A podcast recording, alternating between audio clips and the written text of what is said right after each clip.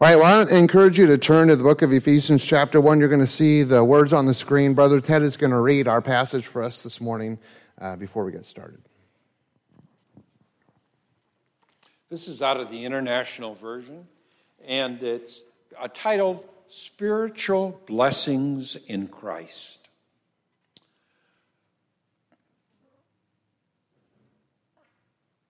Oh, is I was supposed to read from three on, right? Yep. yep. Oh, okay, because they started with one there. Uh, Praise be to the God and Father of our Lord Jesus Christ, who has blessed us in heavenly realms with every spiritual blessing in Christ. For he chose us in him before the creation of the world to be holy and blameless in his sight. In love, he predestined us to be adopted as his sons through Jesus Christ, in accordance with his pleasure and will. To the praise of his glorious grace, which he has freely given us in the one he loves. In him we have redemption through his blood, the forgiveness of sins, in accordance with the riches of God's grace that he lavished on us with all wisdom and understanding. And he made known to the mystery of his will, to us the mystery of his will, according to his good pleasure, which he purposed to Christ to be put into effect when the time will have reached their fulfillment, to bring all things in heaven and on earth together under one head, even Christ. In him we were also chosen having me being predestined according to the plan of him who works out everything in conformity with the purpose of his will, in order that we, who were the first to hope in Christ, might be the praise of his glory. And you were also included in Christ when you heard the word of truth, the gospel of your salvation. Having believed, you are marked in him with a seal the promised Holy Spirit, who is a deposit guaranteeing our inheritance until the redemption of those who are God's possession, to the praise of his glory. Amen. Thank you. Isn't that a mouthful? I'm so glad he offered to read that for me this morning. that, as I told you a couple weeks ago, is um, in the Greek one sentence. And it is quite a powerful sentence. It's so good to be back with you this morning. Thank you, Dan, for filling in for me last Sunday. I want to say, I wish I could have said that I was praying for you all as you were worshiping here, but I was asleep. I was out. I slept for 17 hours last Sunday. I was so sick and tired, and I'm grateful for the grace that the Lord showed for us to be able to be here today. But I'm glad that we're all here this morning back in our series on finding our true, true identity in Christ. And this morning we're, we're, we're kind of in the same place. I know that maybe some of you are hoping to be further down the road in the book of Ephesians, and you just got to stop that, okay? Right, uh, we just got to get that under our, our understanding right now is we're not going to plow through this. We're not going to rush through this. We need to, we need to take our time to let this percolate in our hearts. And we're going to take the time this morning just to talk about some of the blessings that Paul states that we have in Christ together today. And my concern is for each of us, not this that we get through the sermon without any yellow cards or red cards coming up. My concern is as we talk about the blessings of Christ that we all are living them, right? We all are experiencing them in our own life. It's just not enough to understand them. It's just not enough for someone else to read them for us. But my prayer for each of us is that when we talk about the blessings that God gives us, is that, that we know them in our own heart. We're experiencing them in our own life and that they are very potent in our daily living. Now, in Bible times in the book of Ephesus, you're going to see on your screen one of the wonders of the world. In fact, in, the, in this time, the temple to Artemis was this, the second greatest wonder of the world next to the Egyptian pyramids. It was over a football field long and it was ornate in every way. And during its time, it was the Taj Mahal of places of worship. And you could go all over this part of the world during this time and find all kinds of amazing structures erected to uh, just about every kind of deity that you could think of. And people were consumed with this idea of building a grander place of worship so their God would know that they were more special to them than any of the other gods. And, and it was every kind of ritual that you could imagine, and even sadistic and disgusting kinds of acts of worship that people would do in order to try to, to garner the approval of the gods. Well, the Apostle Paul came on the scene and preached a very different kind of living where we need to repent of our sins and bow before the Lord. And it said during one part of his ministry there that 50,000 days' wages were burned of worth of, of worshiping idols and artifacts of pagan interest. And then we come to the book of Ephesians, written maybe years after that time. And Paul's concern after all these years of these people walking with God and, and knowing things about him is that deep in their heart they would know the rich, deep, powerful spiritual blessings that are available to each and every one of us here this morning because we live a life that's in Christ. C.S. Lewis had a comment about, about the danger that we all have, but particularly of ancient days, of trying to do things to accomplish or to get a blessing from a deity. And he said, What a primitive people that they thought were they that they were to think they could manipulate a deity to bless them. They thought by getting rid of something or making some kind of sacrifice that the gods would suddenly shine down with their favor upon them, making them rich or healthy or fertile or happy. But as soon as those things didn't happen, then they'd give up on their deity and run to another one, looking for someone they could run to, someone they could go to in order to meet their needs or in order to get what they needed out of God. And I think in our culture today, this is one of the dangers that we have. We run from God when He speaks to us. We run from God when He calls to us. We run from God when He convicts us. And we hide from His Spirit and from His presence because we don't want Him to take charge of our life. But when things go wrong, when life goes awry, when things get messed up, Many times we come running back to the church. We come running back to God because everything's wrong and we want God to make it right. He becomes like a personal fireman to us. And we think just by the fact that we're coming back to Him that God has to bless us. There's a lot of churches in our country today that teach if you give more, if you do more, if you have more faith than you do now, then God will bless you. And Paul is saying if you're in Christ, you're blessed already. These are the things that you can know, and these are the things that you can have in your life. I'm reading a book that I'd really recommend by Skye Jethani, and it's called With Reimagining the Way You Relate to God. And in his book, he talks about this kind of life that we, that we live, that we live, we're living under God. And if we do all the things that God expects us to do, then he'll be happy with us and he'll pronounce his favor upon us. And if we don't do all the things that we're supposed to do, then God's wrath will come down and he'll be disappointed with us and will be a failure and he'll fail to bless us. And so we spend our lives in the kind of two different realities. We either running from God because we don't want him to take charge of our life, or maybe because we've been running, things get so messed up that we go running to him in order to get him to bless us. And that's why I appreciate the title of this book so much Life with God. Not life running away or running to, but life in the daily presence of a God who loves us so much. And I think this is what Paul is talking about in Ephesians chapter 1 the blessings that we have living in a life in Christ over and over again. In this passage, 11 times, Paul talks about what it means to be in Christ or with Christ and the blessings that come from that. And so we're going to take another sermon just to look at the first few verses of this book because I don't want any of us to miss the blessings of living a life in Christ. Do you? I don't want to miss out on what the Holy Spirit wants to do in me, the blessings that I need to know I should have in my own life. Do you remember how I asked you a couple weeks ago if you woke up in the morning and say, Man, I'm so blessed? That's how you wake up in the morning? I've thought a lot about that since I asked that question of our congregation. How do I wake up in the morning and consider my life and how I am blessed? And you might say, Pastor, well, this morning I don't see blessing at the unemployment office.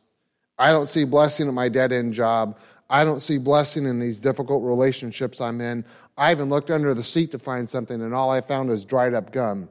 I don't see blessings anywhere.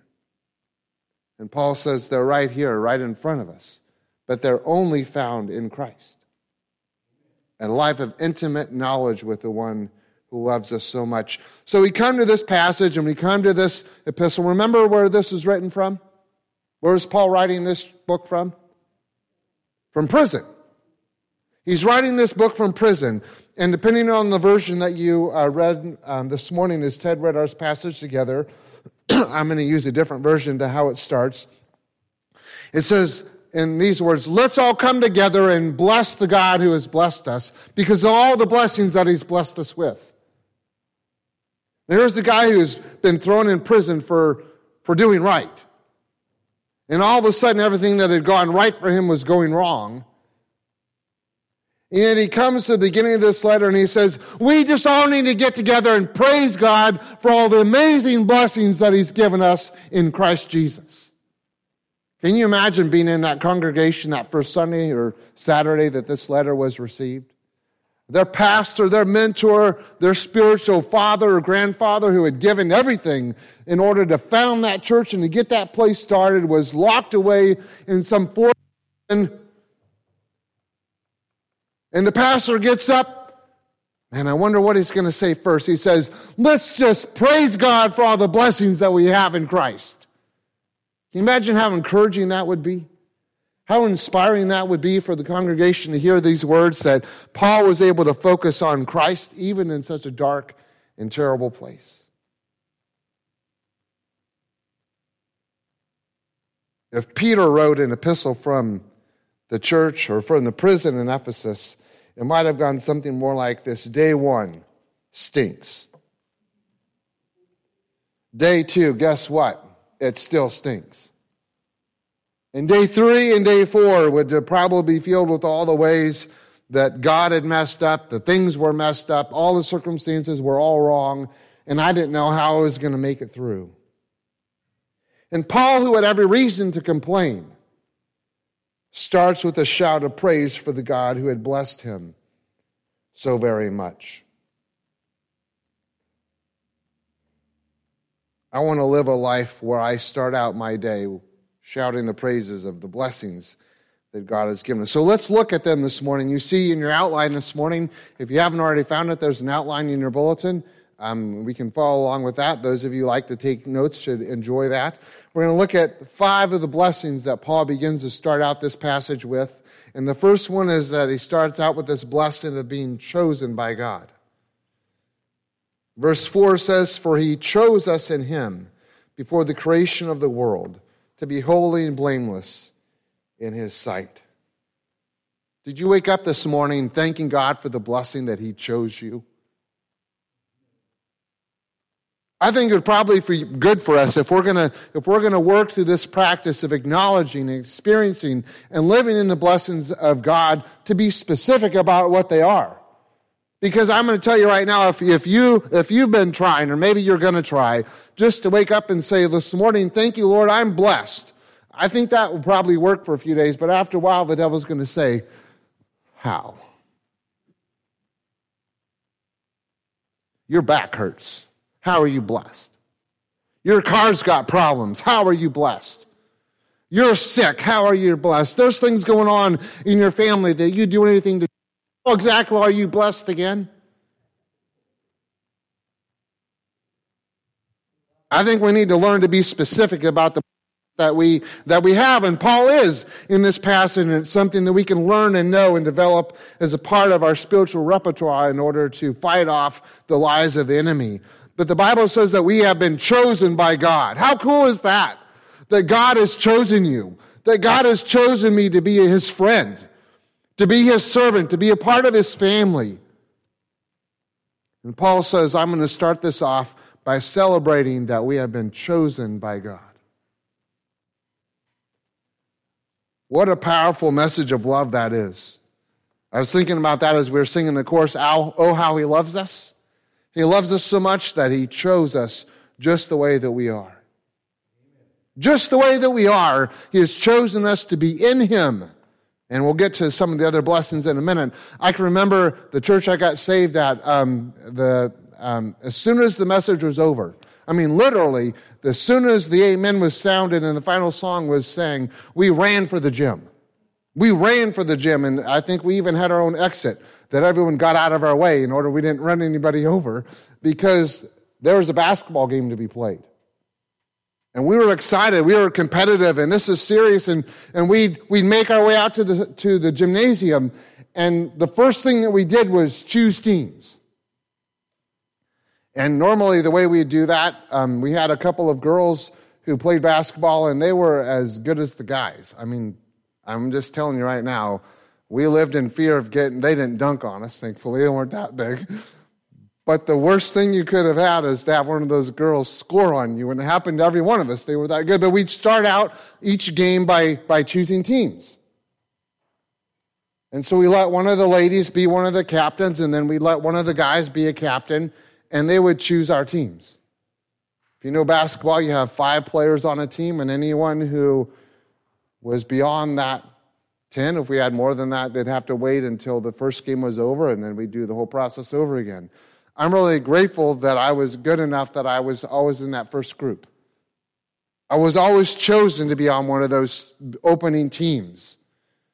And I don't know what it would have been like for me if I had not been chosen in that moment. And the Bible says in this passage that God has chosen us. He looks at us in our station, in our place right now, and He sees us with delight.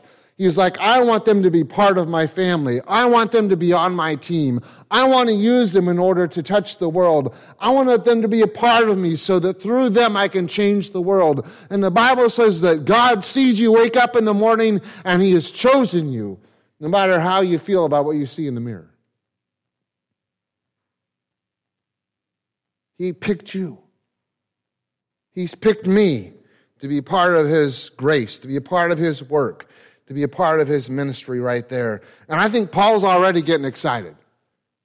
The fact that God chose him. I mean, think about Paul's laundry list. He was murdering Christians. He was trying to literally destroy the church in its very beginnings. And yet, even despite all of that, he says that I have been chosen in Christ to be his, to be used by him and be made a part of God's plan for redeeming the world. No matter where we've been, no matter what we look like, no matter what we can or cannot do, it is just by the mere fact that we are. And He is. He has chosen us. And what a blessing that is to be chosen by God. And it may feel like no one else notices. It may feel like no one else chooses you. It may feel like you're ignored, like you're forgotten, that you're left alone, that you are alone. Be reminded that God has chosen you out of His amazing love. Another blessing that we see in this passage is the blessing of holiness. For he has chosen us in him before the creation of the world for a reason.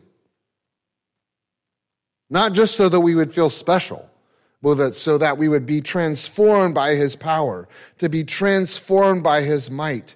The psalmist said in his, in his passage in Psalms, while I was in my mother's womb, God saw me.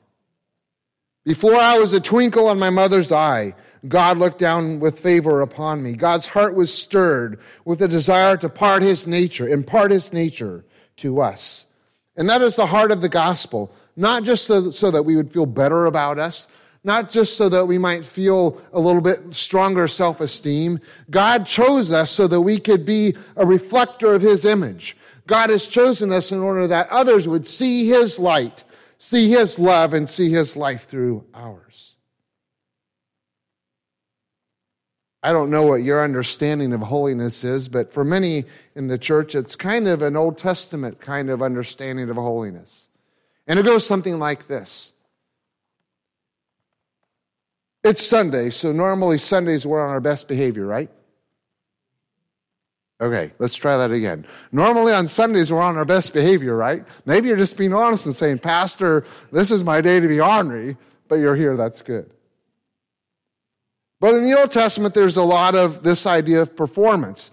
Follow all the laws, make all the sacrifices, be at all the events, make sure that you fall in line with all the orders and rituals. And if you're able to do all these things, and then the high priest is able to do all of his things, if all those things can happen and everyone performs perfectly, then we're going to put our faith that some way down the road, God will forgive and accept that. And it becomes very much based on our performance. And you look at the characters in the Old Testament, did they always perform perfectly? Nope. Lied, cheat, stole, murdered, murdered and then lied about it and hid from God about it. I mean, you look at the laundry list of the people in the Old Testament, if you just went by the choices they made, God wouldn't have chose any of them. And I think that's probably true about you and I. If he looked at our ability to perform, he'd be like, I'm going to try the next house down the street. But that's not what he had in mind. In Christ, he has chosen us in Jesus, in his relationship with him. As we go through some of the other blessings, we're able to realize that in Christ we have hope. In Christ we have salvation. In Christ we have everything that we need from him. And in Christ we have the power to live a life above our own. Now our culture tells us today that if we're, if we're teenagers, we're going to rebel because we're teenagers. That's what teenagers do. If we're single people, we're going to sleep around because that's what single people do. If we're married and grown up and we have a midlife crisis, we're going to do what people in midlife crisis do and make stupid decisions and go off with somebody else because that's what everyone else around us is doing. And our culture bases much of their portrayal of how we live our life based on our needs, based on our circumstances, based on our stage in life, and our identity many times is not shaped by the Bible. It's not shaped by God. It's shaped by the world around us. And Paul says, no, you're chosen to be different. You're chosen to live a life that's surrendered to God. You're chosen a life that's to be lived above all of any physical need or temporary need or circumstance or, or picture the culture paints of you how you're supposed to live. And Paul says, God chose you before you were born in order to live a life of commitment to Christ. He called you to live a life of sacrifice and surrender before Him. A life of purity, a life of freedom that nothing could take away from you. Long before you were born, God's plan for you was for you a life of victory and freedom. When was the last time you woke up in the morning and said that to yourself? When was the last time, Christian, that you awoke in the morning and celebrated the fact that God's purpose before you were ever born was to free you from your past? Was to release you from the burdens that you carry. That God's plan for you was to live a life that would be pleasing to Him, not because of your performance, but because of your relationship to Him. What a beautiful picture for us to realize in our life that God's plan for us was to free us from the chains that bind us. I think we live in a world today that's trying to throw those chains on faster than we can even imagine. And God says, No, I came for you so that you could be free from those things in your life. No wonder Paul's excited. And here's a man who's in prison. Here's a man who's lost everything that he thought he lost, and yet still in this dark dungeon. He can say, you know what? God has a plan for you to live a life that's completely pleasing to him. And he can still write that from prison. Do you think Paul had any regrets as he wrote that? I don't. God provided a way for Paul in Christ, in relationship to him, to fulfill the plans that God has for him, even when the circumstances fell apart all around him. And I think Paul would probably say to us, Christians, friends today, we need to be able to see and sense the blessings of God even when things are falling apart.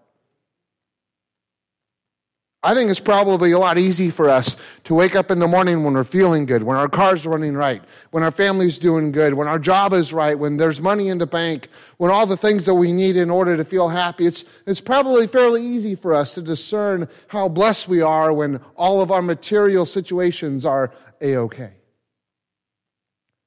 By the way, how many of you have that happen all the time? The reality is that's just not real life. And Paul knows that. He's writing to a church that is fearing for their life. He's writing for a church that, that has experienced this inner conflict of, are we going to live this kind of Christianity where we, where we have to perform or God doesn't love us or we try harder so that we can hope that God will bless us? Or are we just going to accept the fact that Jesus died for us and the fact that God did for us what we can never do for ourselves puts us in a place where we can know all these things about Him because we know Him? Out of the vibrancy of Paul's personal devotion, of his own intimacy with God, he writes these things to us that he loves us so much that he chose us. He loves us so much that he helps us to be holy before him. And we got food to eat, so we need to go on. There's also another blessing of adoption. Paul said in our passage this morning, He chose us in Him before the creation of the world to be holy and blameless in His sight and in love he predestined us for adoption to sonship through Christ Jesus, which is in accordance with his pleasure and his will. Though sin made us strangers, outcasts, or foreigners, God's full intention was to restore the family dynamic lost in the Garden of Eden. How many of you ever known someone that adopted a child? I know that we have a couple here that have adopted their own. How many of you known someone where, the, where you knew the child that was adopted?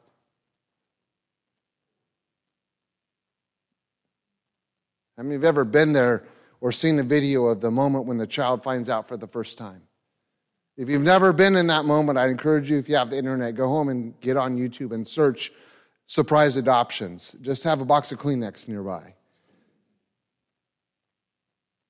There's something about someone who feels lost and alone without anyone. Hearing the news that someone loves them, that someone is there for them, that someone wants to take them into their home, take them into their heart, that changes everything. And knowing some of these families myself, a lot of them have a, a forever day or a gotcha day once a year, don't they? And uh, for some of them, it's a big deal. They have people over and they have pizza or dinner, and if they had, were able to videotape it, it's on the TV, and they make a big deal of that moment in that day when everything changed forever. And Paul says, That's what I want for you. I want you to know that you're a special part of God's family, a special part of his home and his heart that he has gathered his children unto himself. And if you were born without a father or you've lived your life and your father figure wasn't the most positive influence in your life, if, if there's no positive influence in your life, Paul says one of the greatest blessings that we have that before we were born, God chose to bring us into his family. God chose to bring us close to his heart in order that we could be his own. How many of you ever looked in the mirror and just felt lonely? Maybe you didn't look in the mirror at all. Sitting at home at night, can't find anything on the TV worth watching, which is probably most nights, unless the Oregon Ducks basketball team is on. hooray for the Ducks for those who've been watching that. But we have times in our life where we just feel all alone. Wouldn't it be great for us to have the Holy Spirit remind us in those moments how blessed we are that we're part of God's family? This past Friday was Grandparents' Day at, at the kids' school. And my um, dad and his wife were scheduled to come, and then uh, Grandma Lori um, had an accident walking the dog and tore her meniscus and was a- unable to come. So dad filled in on Grandparents' Day. And uh, I'm really grateful that I was able to do that, though, because Levi would have been the only kid in the class without someone there. And that would have not, that would have hurt. So I was glad I could walk in and surprise him and be there. And they had a worksheet, get to know you worksheet for all the grandparents, or I think one lady there was an aunt, but almost all were grandparents, an aunt and a couple dads. And uh, so we had a worksheet to fill out. You know, where were you born? What was your favorite? Well, it wasn't your favorite chore. What chores did you have to do? What was your favorite teacher in school? What was your favorite subject? But at the beginning of the worksheet, there was a question, you know, because they had all kinds of different people there. What do you call grandpa? And some of them said Oma or Opa. You know, grandma or grandpa was the biggest one. And so we went around the classroom with a microphone. The teacher actually had one. And if you know me, when Levi has a microphone, I fear for my life. Because you just never know what's going to come out. I was like, oh, he could say old man. He could say, you know, the old whatever, you know. And I was like, oh, this is not going to be pretty. Um, but he touched my heart when he said, this is my dad. His name is Peter, and I call him dad. And that made the whole day worth it right there. To know that he felt loved and respected and appreciated, it was his world. And friends, that's what God wants us to feel about him. Son or daughter, you're chosen to be holy before him, adopted, invited into his family, to forever belong, a part of his heart and a part of his life. And Paul wants us to know that we never have to be alone. We may feel like we're alone, but let's remind ourselves with the Word of God that we are never alone because we're part of His family. We're going to go quickly through the last two. This is so rich, you could do a series on, on these ideas. Paul just hits so many things, but he says, fourthly, there is a blessing of redemption. Now, redemption isn't a, a, common preaching theme in our world today because we want people to feel good about themselves. We want them to know about the blessings that we already talked about. But he also talks about this need that each of us has in order to be delivered from our past. Now, one of the greatest stories in the Bible of God's deliverance is remember the, the um, plagues uh, on Pharaoh in Egypt? You know, the frogs and the lice and the, the river of blood and and all that kind of stuff, and it just went on and on and on. I can't imagine being a part of that. But remember the last one, the worst one of all, was that the firstborn would die? One writer wrote the angel of death, and I don't like thinking of it that way. Angels are bearers of light, but, but God's servant, whoever was charged with that, would come, and every firstborn in the land would, would perish. But God had a redeeming purpose in this plan that all the world would know that in him they are safe. And said, For my children, for my people, for you and I, anyone who would believe its promise, you just take the blood of a spotless lamb and use the blood to wipe around the outside of your house. And when the angel came to your home and saw the blood applied, the child would be delivered. And since that time, it has been an example to us of what God means by redeeming grace. And so John would write much later about Jesus and he would say, Behold the Lamb of God who takes away the sins of the whole world.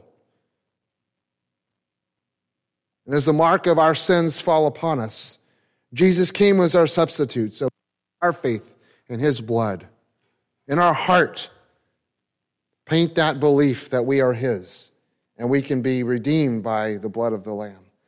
I can still remember a conference I went to when I was 12. And Christian songs were, eh, they were okay. They weren't my favorite. They weren't, I just wasn't, I was more classical music at that time. But a crowd of about 3,000 people sang, Redeemed by the blood of the Lamb. Redeemed how I love to proclaim it. And there's something in that moment where I knew I had a need. I was never going to perform. I was never going to be good enough. I was never going to be disciplined enough to earn His grace or to acquire His grace. And it was just because of faith in Him that I could be delivered from my past. And as I wonder if we look at the last idea this morning of forgiveness, we're redeemed, we're delivered from that past so that we can be forgiven.